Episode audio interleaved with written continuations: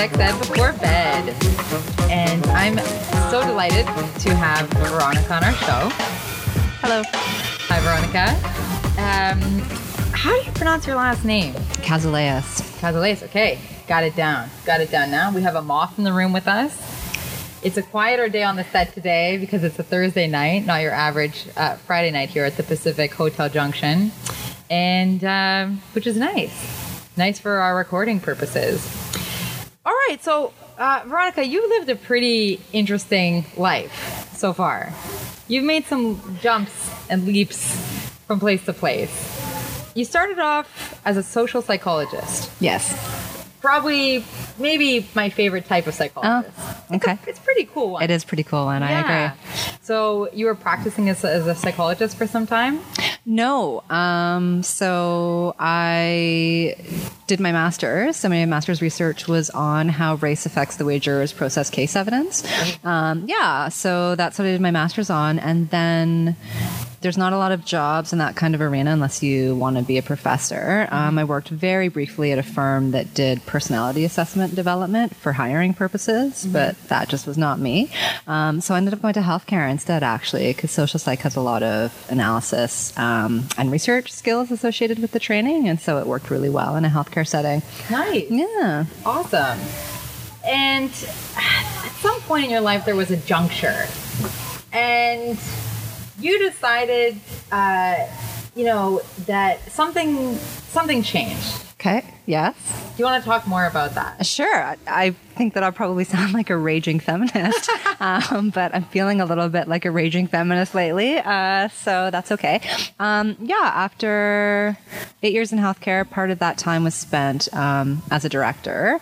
I was really kind of struggling with the politics of the workplace for women. Um, when I had become a director, I was really shocked to see the discrepancy in salaries between the men and women on my team. And I had been on the team and then got promoted within. So I knew very well what people's competencies were, what their workloads were. I mean, the men were making 35 to 40% more than what the women were. Um, This is in bureaucracy. yeah. Um, my boss got a phone call once saying, and I was at an executive level at this point, saying that if Veronica is going to attend our meetings, she's only to speak when spoken to. Like that was actually the direct quote of what was said. Um, so it kind of it got to the point where I decided that. Um, that first off, it was time to kind of create a space specifically for women that I could really get behind and be passionate about. Um, and this had always been a dream of mine. And secondly, I just kind of decided that I didn't want gender politics to have such a heavy influence on my career trajectory. So Yeah. it was after a couple years in that position that I decided enough was enough. Um, Fifty Shades of Grey came along, and that was a huge success. And it signaled to me that women were ready to kind of have a space that was their own and start taking some ownership of their sexuality. And so I decided the time was right for the Nookie. Yeah. The nookie. The Nookie. no. Oh God. Fred. Fuck Fred. No, please don't after me for royalties. you used one percent of the song. so, I, would, I, I wanted to use that as the intro music, No. but you, I'm sure you would. I would be loathsome of that idea. Okay, okay. and uh. Yeah. Um, that's awesome. So, uh, did you did you ever toy with the idea of trying to create that space for women within that space of the bureaucracy, or you know, when you were saying that you wanted to, to kind of create a space that was like, did you want to want to fight it from the inside, or Well, I did. Like, I, I spent a lot of years fighting it from the inside. Um, I spent time fighting it from the inside in terms of just the way that I conducted myself. So, when people were saying things like, she's only to speak when spoken to, it wasn't like an okay or I'm sorry. It was an okay, then I'm not going to participate at all, kind of drawing boundaries for myself. Yeah. Um, you know, there was a lot of times when women around the office would be told to be nice uh, when we were going to meetings, which I mean, none of us are not nice people. Um, so in those cases, I would actually have conversations with the people that said it about how they're gender typing, and it makes it really hard for us to do our jobs when the expectations for our conduct are based on their expectations of how nice women behave rather than what actually needs to get done at the time. So, I, like it did um, when I took over as a director, I raised the women women's salaries where I could, as much as I could within bureaucracy, um, and I made sure that there was equality with the men and women that I hired after that. Um, so, I mean, there was some opportunity for that, but Not enough. Yeah. And it was too big of a fight. Yeah. Well, the nookie is something really unusual.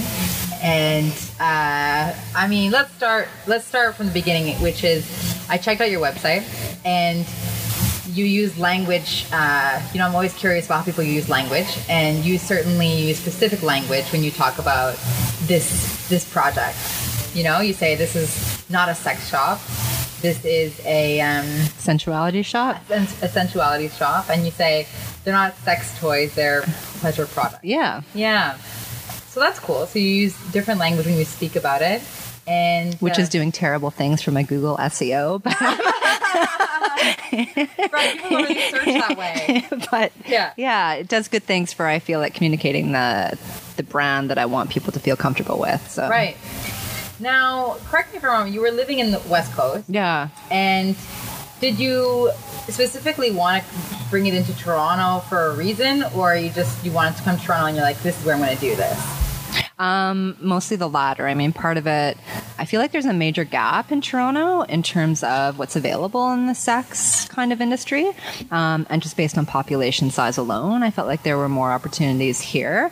Um, and I feel like a big part of what my business does is education, events, um, a lot of locally sourced products. There's art in the shop, um, handmade bondage gear and handmade lingerie by locals.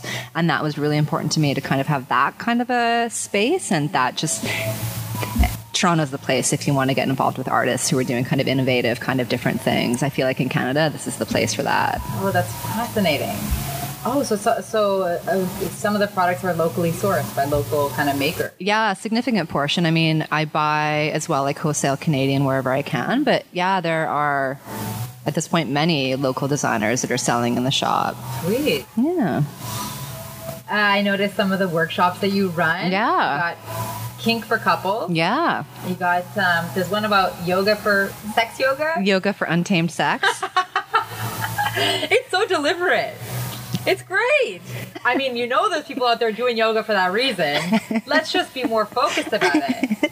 You know, Abs- absolutely. so you know, it's interesting. Like I, I got an email from a guy today asking if I would provide him with a partner for it because you know that kind of stuff is going to happen. Which no, I'm not. Um, but this is the, this is this, and you know, you, you want to be nice because you don't know if he's actually serious or if he's just kind of trying to be a creep. And so there's been a lot of guys come into the shop that are clearly just trying to be creeps. Um, but you need to treat each one as if they're seriously in need of your support. So he, he got a supportive response. Um, but yeah, like we've already had the yoga for untamed sex one once, and it was a lot of fun. Like it was much more kind of focused on moving together and getting comfortable, kind of breathing together, and slight touch and some basic yoga posturing to just kind of open up. Um, so yeah, it was it was a great workshop. I'm looking forward to doing it again. Yeah, nice. Um, Veronica, going back to something that you also talk about in sort of the history of the nookie, you talked about how uh, how women relate to their own pleasure, Okay. and what sort of patterns were you seeing, noticing about how women view their own pleasure? Um, with a lot of shame, although I think that's not specific to women. I think men view their sexuality and sexual desires with a lot of shame as well. Um, but women, women's number one fantasy, and it's still a really predominant fantasy, was forced intercourse fantasy. So women are fantasizing about being raped when they're masturbating, um, which is one thing if you're fantasizing about that because you want to be dominated or controlled. Um, it's another thing if you're fantasizing about it because you don't feel like it's okay, even in your fantasy life, to want to get bent over um, and taken from behind, for example, which is a really simple fantasy, but I mean, I've even in a lot of college age women's fantasy lives, even just initiating a sex act is still something that is so outside the realm of what they consider acceptable. Right. Um, and frankly, I, I don't think a lot of women that are younger and even older. Um, even necessarily understand that sex can actually be pleasurable for both partners. I think that there is still the conception that sex is something that women give to men. Um, as basically part of their duties as the woman. So, so that's what we were finding. Um, that's concerning to me on a lot of different levels. One of the ways that that is concerning to me is just in terms of things like STD and unwanted pregnancies. I mean, if you don't even feel like it's okay to say you want sex, you're probably not going to feel like it's okay to say put on a condom. Um, so there's that problem. Um, there's just relationship problems. I mean, if you guys aren't having as a couple the sex that you want, nobody's happy. Um, I think we underestimate the significance of sex in relationships just because we don't talk about it. Um, another thing that it does is we don't talk about it then. There's no language for sex. Nobody's comfortable talking about it. Um, and when even in your fantasy life, you can't start exploring, how are you expected to start having a conversation with somebody else when in your own head you can't do it? Um, and then I feel like the other aspect, I don't know that I should say this. Uh, I'll. Um, I feel like it could get confused um, as if I'm somehow blaming victims of sexual assault, which is not at all what I'm trying to say. But I think that for really well intentioned men um, and women in sexual contact, I think there can be a little bit of confusion about what the boundaries of consent are if women are discerning yeah. their sexuality, because there is kind of the expectation of playing coy and, you know, him pushing a little bit before you say okay, because then, you know, you're not the slut who's initiating right. the sex. Yeah. And I think that for a lot of well meaning men, that can that can really confuse them about what is actually a no, what is actually a maybe not, and what is somebody just needing that little bit of pressure. Yeah. Um, and for a lot of women who maybe when they were saying no, like actually weren't interested, that pressure, they might start succumbing to it, but not because they want to, but because they're being pressured. Um, so then it sets people up to be victims um, and victimizers just based on some weird sexual politics about being able to even say, yes, I want this from yeah. you. Um, so I think it's really, really dangerous um, on a lot of different levels, this unwillingness for women to own their sexuality. Um, I'm not putting that on women. It's a it's a social problem that belongs to all of us. Um, but yeah, so that was that was kind of what made me start thinking that a place like the Nookie needed to happen. Yes. But that would have been yeah, like 2002. So it took a long time. Holy, I, you covered so much ground yes. there. uh, I'm just deciding which, which pocket yeah. I want to jump back into. So I was teaching sexual health uh, in January at my old high school, believe it or not, and I've I've learned so much from doing that training and being in front of a room of grade nine or and ten girls, and it's empowering for me to give that power to them. And you know, one of the things that I talk about when I teach consent is part of setting your boundaries involves sometimes hurting somebody else's feelings and one of my favorite consent educators, uh, Karen BK Chan, who's going to be on the show Ooh. in a few weeks. Uh, in one of her videos, she talks about it's not about avoiding hurting somebody else. It's about how to deal with the guilt you might feel that results anyway, that from your actions, from setting your own boundaries. You know? Um, and to your other point about women wanting to ask for it, and of course, yes, I certainly remember growing up this idea that I had to be coy or that I had to behave in a certain way, otherwise I'd be labeled. That um, that I was circumspect and like my sexual life was circumspect and you know privy to the opinions of others. That's not a paranoid thought though. That is the reality. Um, and i it takes, I think, some people that are willing to just say screw it i'm going to be me and then other people start saying screw it and then we can start accepting the fact that it's actually okay for women to want it yeah. um, but i mean the madonna whore complex is still a very very very real part of romantic politics um, and sexual politics and that's not going anywhere i don't think in our generation to be quite honest mm. no you don't think we we're not progressing we still don't have a language to speak about sexuality. So um, there's more pictures of sexuality on Instagram. Um, you know, there's more magazines like Cosmo talking about how to give a blowjob, yeah. but that still doesn't give us a language for navigating sexuality. Um, and it certainly doesn't certainly doesn't get at the heart of the issues of things like why is the Madonna whore complex actually a thing um, that impacts the way that people date and love and marry, because um, I think that it is. And I think, unfortunately, feminism feminism has become a pretty dirty word, and I think that um, a lot of people now, when women start talking about oppression and their views on things, will shut down because they're so sick of feeling like they're being yelled at. Um, like men that I know, for example, they're so sick of feeling like they're being yelled at or like they're being told that they're assholes. Um, they're not even really willing to hear a lot of women out anymore, I think. So it's like we almost have these polarized pockets of people. Um, and we don't we don't have the language to have a meaningful dialogue about it. I suppose, from my perspective, what I, where I'm coming from is, I guess, that the internet. I feel like the internet can be a democratizing force in many ways, and I guess I feel like if you want to look for for more information on people who've been through what you've been through, or if you want to look up something up on YouTube and find somebody who's had a similar experience to you, I guess I feel like that's more accessible now than it was before. I think the internet is screwing us up even more. so we're apparently on totally opposite sides of the fence. Because I feel like if somebody's putting something on the internet, they're tweeting about something, they're writing a blog about something, it's because their views or experiences are really extreme. And the average person is probably not going to be able to relate to that. Um, and so it, it makes the issue seem other than what they are for the average person, which isn't to say that the really significant, salient issues aren't issues, but they are not where we need to be starting. Um, we need to be starting at the places that people still aren't talking about or that represent a broader spectrum of people's experiences. Yeah. Um, and we're not we're not we're not there. I don't think the average person who comes into my shop is still really shameful about wanting to try a sex toy. They're still looking for permission from me or whoever they've come in with to want to try for example an anal toy. I mean i'll get women who will come into my shop and they will literally spend two hours with me looking at toys and playing with stuff and being all excited and chatting about their relationships. And then they bring their boyfriend back and they are another woman. They will not have an opinion. They do not show him what they wanted. Um, everything is up to him after that that. So no, I I think the internet is people are getting too scared of getting attacked because we have all these social media warriors that are attacking and it I think it's really intimidating to most people.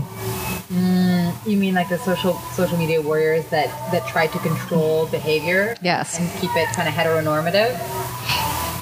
I think on all spectrums, I think people with extreme views um, don't invite dialogue. I think if anything, they shut dialogue down because it's just a matter of there's a lot of if you don't agree with my view, you're wrong, um, rather than if you don't agree with my view, why don't you explain to me your view and we can have a meaningful conversation right. about it. Um, another apparently we're talking about the internet now. Um, another another kind of concern that I have with the internet that I think makes it a detriment is that actual credible sources and media and information are not there anymore. There are not actually educated voices that have much of a forum anymore. There's not good media or investigative journalism. It's a bunch of people with opinions, and we've started taking people's opinions as if they're fact, um, and that doesn't inform us. In in in sort of your your what what would be your hope in terms of seeing that kind of sexual dialogue be out there more? Like how how would you see people kind of learning about that and progressing? What would that look like? The nookie would be a franchise. I just went to my local nookie. And they were amazing. Yeah. Um, no i feel like I feel like the first step would be I mean there is more of a more of a willingness now for the media that does still exist and that is still credible to, to start talking about sexuality. Um, but they're still not talking about sex in their talk about sexuality which is the funny thing. Like right. there was an article I think it was Bustle or something about how to get out of your head during sex. And it's like well from an actual kind of sex educator perspective um, there are things like bondage that are ex- it's bondage is extremely effective for people that get super in their head during sex. It's a great way for people to relax um, blindfolding is a great way. Role playing. These are the kind of things you can do during sex that are sexual to help you enjoy sex. Um, but their article was things like picture yourself by the ocean, listening to the waves. it's like, yeah, so it's still so like vanilla. I don't want to say vanilla, but mainstream. I don't know. Yeah, sex isn't about sex. I mean, everything's about sex except for sex, um, and that that doesn't help us get it on better. Hell yeah. Hell yeah. And as we know, I mean, a lot of the time communication is big. And when people feel like, ah, like when people realize how many possibilities there are out there and ways to live your sexual life, sex gets better. for everybody involved. I totally agree. Like even you don't even have to do anything different. I feel like even if you just talk about what you've been doing, that is enough to make sex better. Because um, I feel like a lot of people, when it comes to sex, even with long term partners, feel like they're kind of feeling their way through in the dark. People don't tend to communicate their pleasure to their partner or what they like or what they don't like. And so I feel like we all kind of feel like idiots most of the time if we really let ourselves think about it. Um, and so even just being able to say to a partner, that was really good for me, or I really liked it when you did this. That can help improve the sex life because it builds confidence. Right, right. And it's really surreal. Even, um, you know, there's been some research studies that show how little couples talk about sex. It's astounding. you know, and to your, to another point that you were mentioning about how maybe women feel that the pleasure is meant to be one-sided. Uh, how that's pretty like however tragic that feeling is. There's also research that shows that men want to give their partners pleasure. Absolutely. Yeah, and and authentically. Absolutely. Yeah. No, you know, it was a funny thing. Like, I had always, even just back to the Madonna Whore complex, I had always kind of figured that the Madonna Whore complex was about the way people viewed women and um, their feelings about women asserting their sexuality. But this woman who does tantric massage stopped by the shop and totally changed my perspective.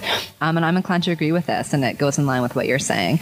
Um, she basically figured that the Madonna Whore complex wasn't about the way that the men that kind of categorize women that way is the one you sleep with and the one you kind of love and marry.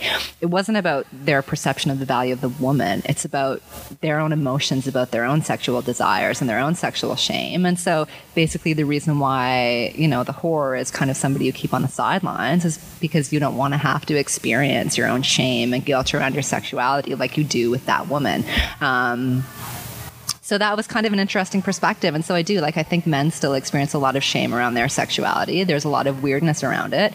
And they do want to pleasure women, but they don't know how to start. They feel inadequate if they have to ask. Um, so yeah, like they're, we're all screwed up. Yeah. My last guest was, uh, is a sex therapist and he brought up erectile dysfunction. Mm-hmm. And he was saying that a lot of the times it's been, uh, I don't know, medicalized, I suppose, but he said a lot of the times it can be talked through. Absolutely. Psychological. Absolutely. Blown away. I was blown away by that. So he talked about the pathologization of a lot of sexual, I don't know, things. And I just went to the University of Guelph Sexuality Conference Oh, okay. and met uh, a really cool sex therapist from Portland, and she was saying Was it Joe Allen? Her name was Angie. Glenn. Oh, okay. Yeah. Oh, it's another one for me to look up. yeah.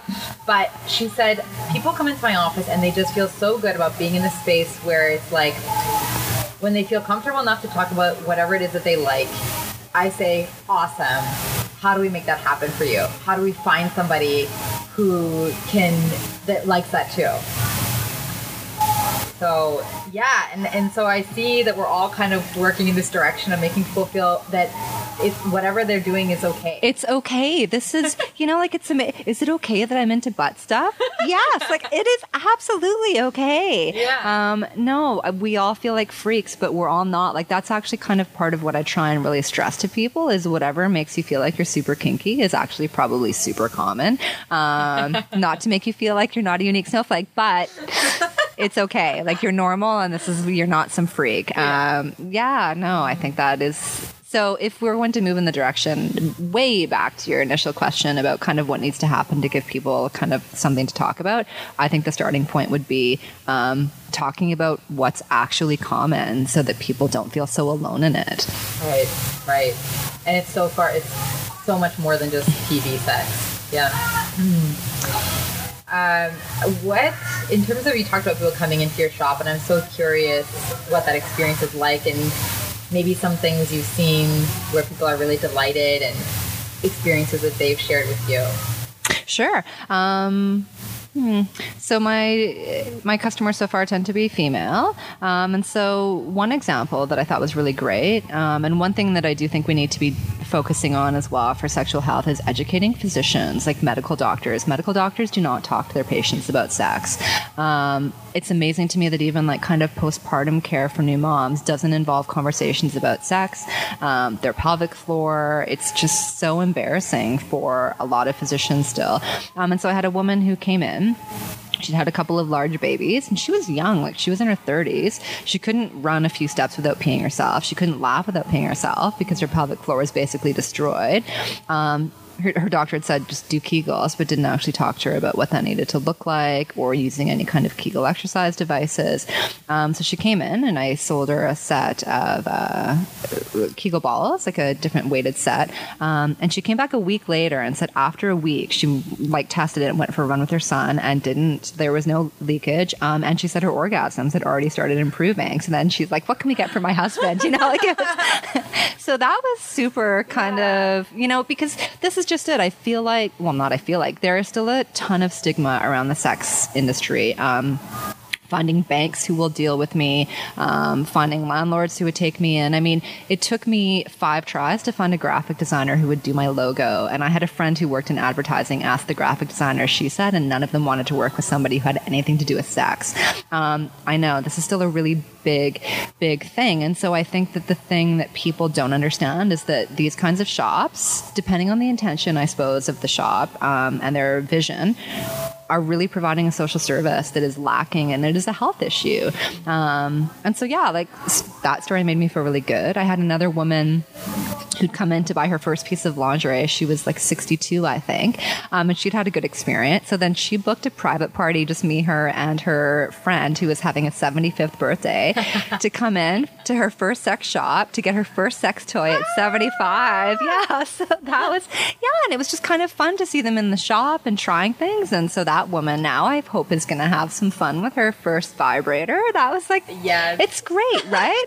um, so, so those are kind of a couple of the stories that really come to mind. But I just I feel like, you know, there's women who will come into my shop and they'll talk to me, um, and they'll they'll be crying about sexual assaults, um, and I feel like even just having a space to come in and talk to somebody and shed a few tears is a valuable contribution. Um, so yeah, those are kind of some of the more inspiring stories. It is. Holy, it's. Uh, I'm just so glad that this space exists. That you have that you have your shop. Thank you. I'm so glad. When did it open? Uh, it opened in January of this year in store, um, and online it went up in September of last year. Okay. But I didn't do much to push the online. That was just kind of get it up while I'm looking for a landlord who doesn't hate me. Oh my god! Yeah. Wow. Re- hopefully not related. Oh, related to the store.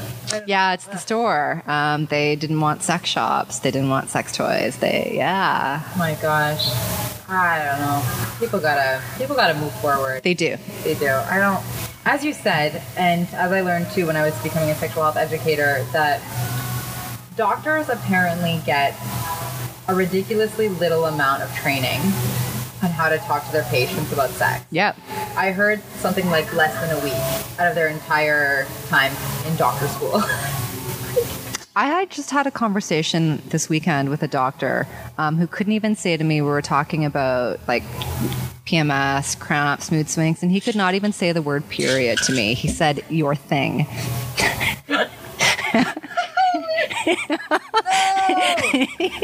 So, yeah, they're not well trained. Yeah. It feels, you know, I, I think, well, my goal is that I want to empower people to be, to make in- informed sexual choices. That's like the thing, you know. Yep. And because the whole process for me has been empowering too. Mm-hmm. To be like, I have an IUD. It's so great. Like, it's. I love that I know that it's like ninety nine point one to ninety nine point nine percent effective, and like taking control of so much of that aspect of my health and and being incredulous about why that aspect of health has been erased and uh, I don't know, demonized or whatever you want, however you want to say it. Demonized, I think, is actually a pretty accurate portrayal. yeah, yeah, it's just like down there. Yeah, your thing.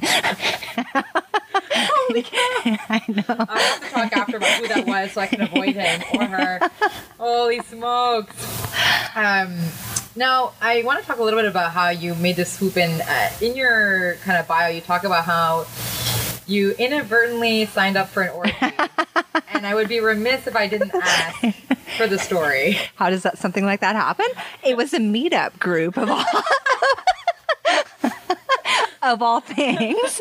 Damn meetup. You done it again. yeah. Sponsor my show.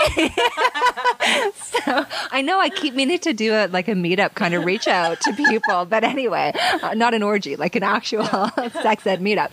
Um, Oh, although I had a workshop on sensual butt play that I didn't word properly, and people thought they'd come in and for thirty-five dollars I would sensually play with their butts, but that's a separate story. Um, uh, yeah, so it was a meetup group that just talked about sexual enlightenment, and it was when I was doing my market research. So I'm like, let's see what people are talking about in the world of sex right now, and then it was in some person's person's basement in, in Greek town, of course, in Greek town. Really? we're we're a dirty bunch, the Greeks. Um, and yeah, so it's just kind of you start out caressing, and then there's the invitation to get naked, and then it's just kind of like they set up the this is a judgment free zone. Do as you feel, and Wow. Was the music?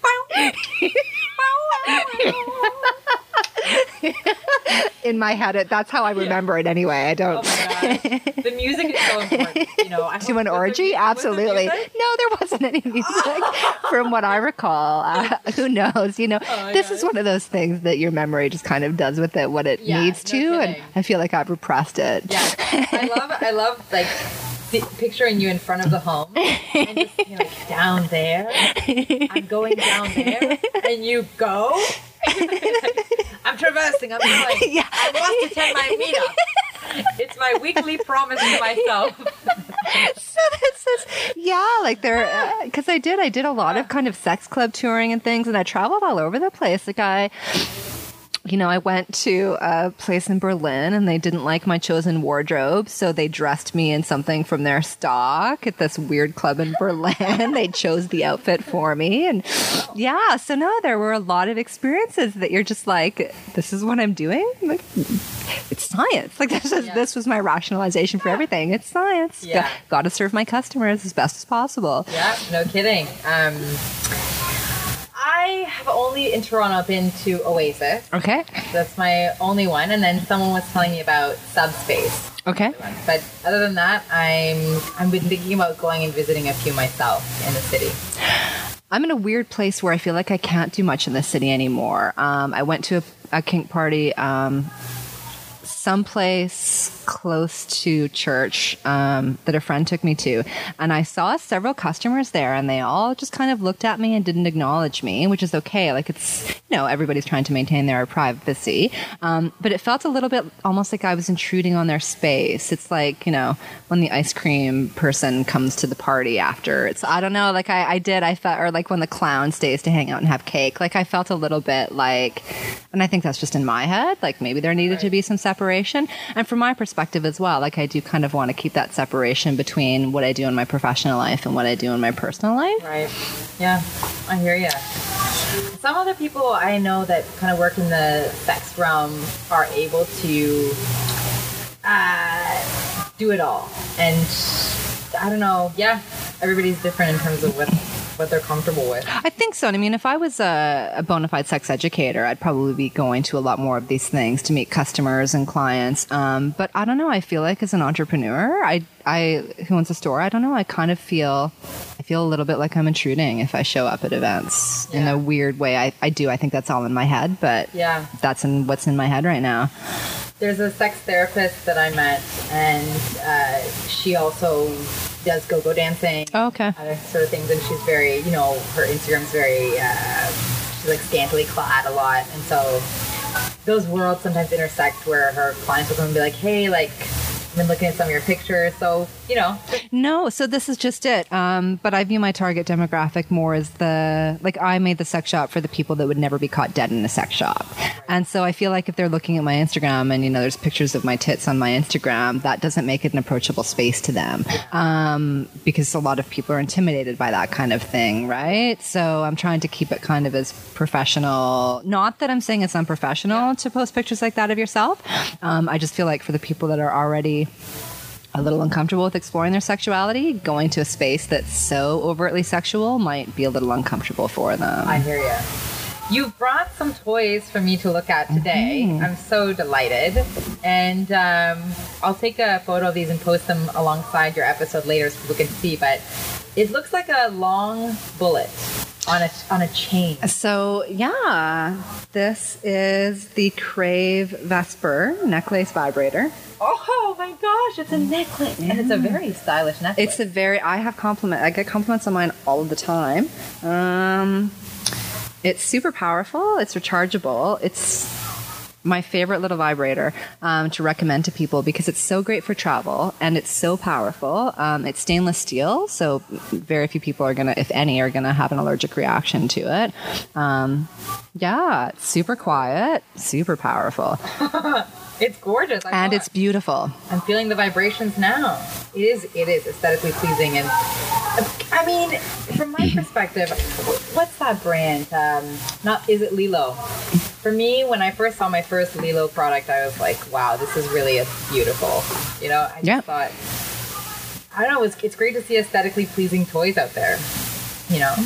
Okay, so that's the one, and then we have a lovely purple. Yeah. So, um, I mean, your LELO point's an interesting one. I think that them and We Vibe are the two um, manufacturers that made shops like mine possible. Because if I was selling some jelly, veiny, massive dong thing in my shop, it wouldn't really be my shop anymore. Um, so products like that really focused on women's pr- pleasure, women's aesthetics, quality, body safety.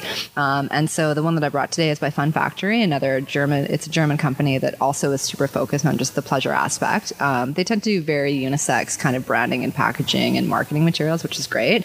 Because I mean, a flared-based vibrator can go vaginally or anally. It doesn't care where it's going. It just cares how you clean it after. Um, but yeah, so the reason why I brought this one is because I think that this particular toy, and I will let you. It, yeah, right. now you can. Amazing. It thrusts itself. back and forth motion. Yeah, like I think it's a great representation of how far we've come in terms of turning sex toys into like meaningful mechanical products. It's it's just as normal to have that as it is your cell phone. Like Yes. it's just a great piece of machinery that makes your life easier and more pleasurable. Yes. I need to tell you about my first. Okay. I just feel that once we talked about the jelly, like it was from Aren't We Naughty? Okay. In, in Brampton. Yep. Shout out. Yep. If you're listening. It was total jelly. There's like a ring thing for your finger, and it was like watch batteries Uh huh. going inside, and that was it. That was all there was to it, you know? I think I just. Now I know. Now I know kind of the whole gamut that's out there. You know? I don't remember my first vibrator. I remember I had a Doc Johnson one. It was a strap on, like a, a dildo and a harness set. And I had set the dildo portion on like a wooden, um, a painted wooden surface and it melted the paint off of the wood. And so, yeah, then I really was cognizant of body safety after Yeah, that. Because if it's melting latex paint, um, I probably don't want that in my badge or anywhere else. Yeah.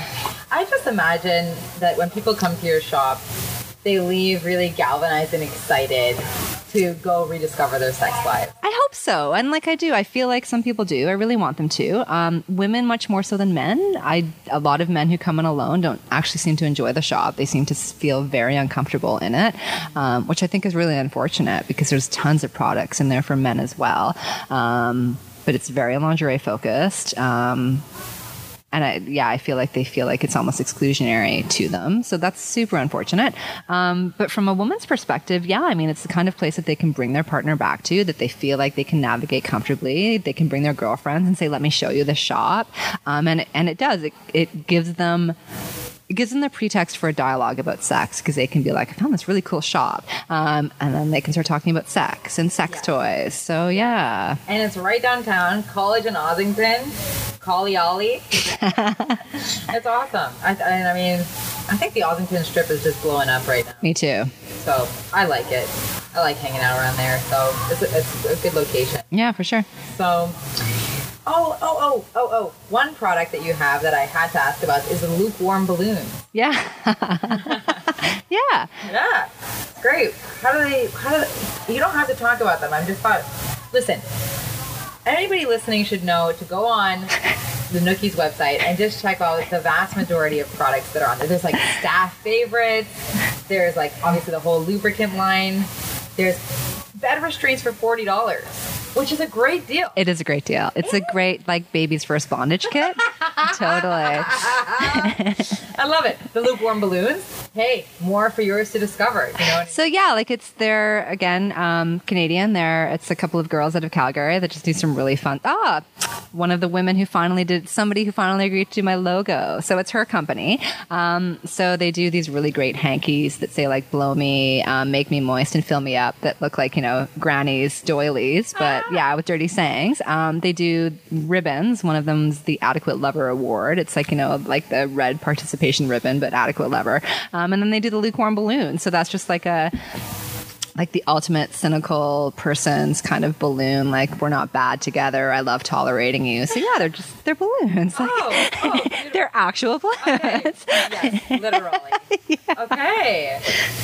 Um, yeah, I guess uh, I'm just so excited. So, so people can go to your workshop. Mm-hmm. How do they find you online? How do they?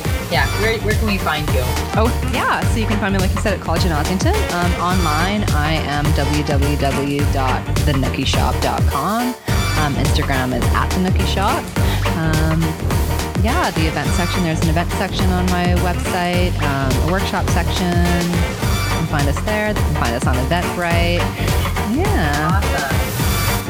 Is there anything else you wanted to mention? No. It's been so wonderful to have you on the show. And uh, yeah, thank you so much. And uh, yeah, so thanks for listening, y'all. Thank you for having me.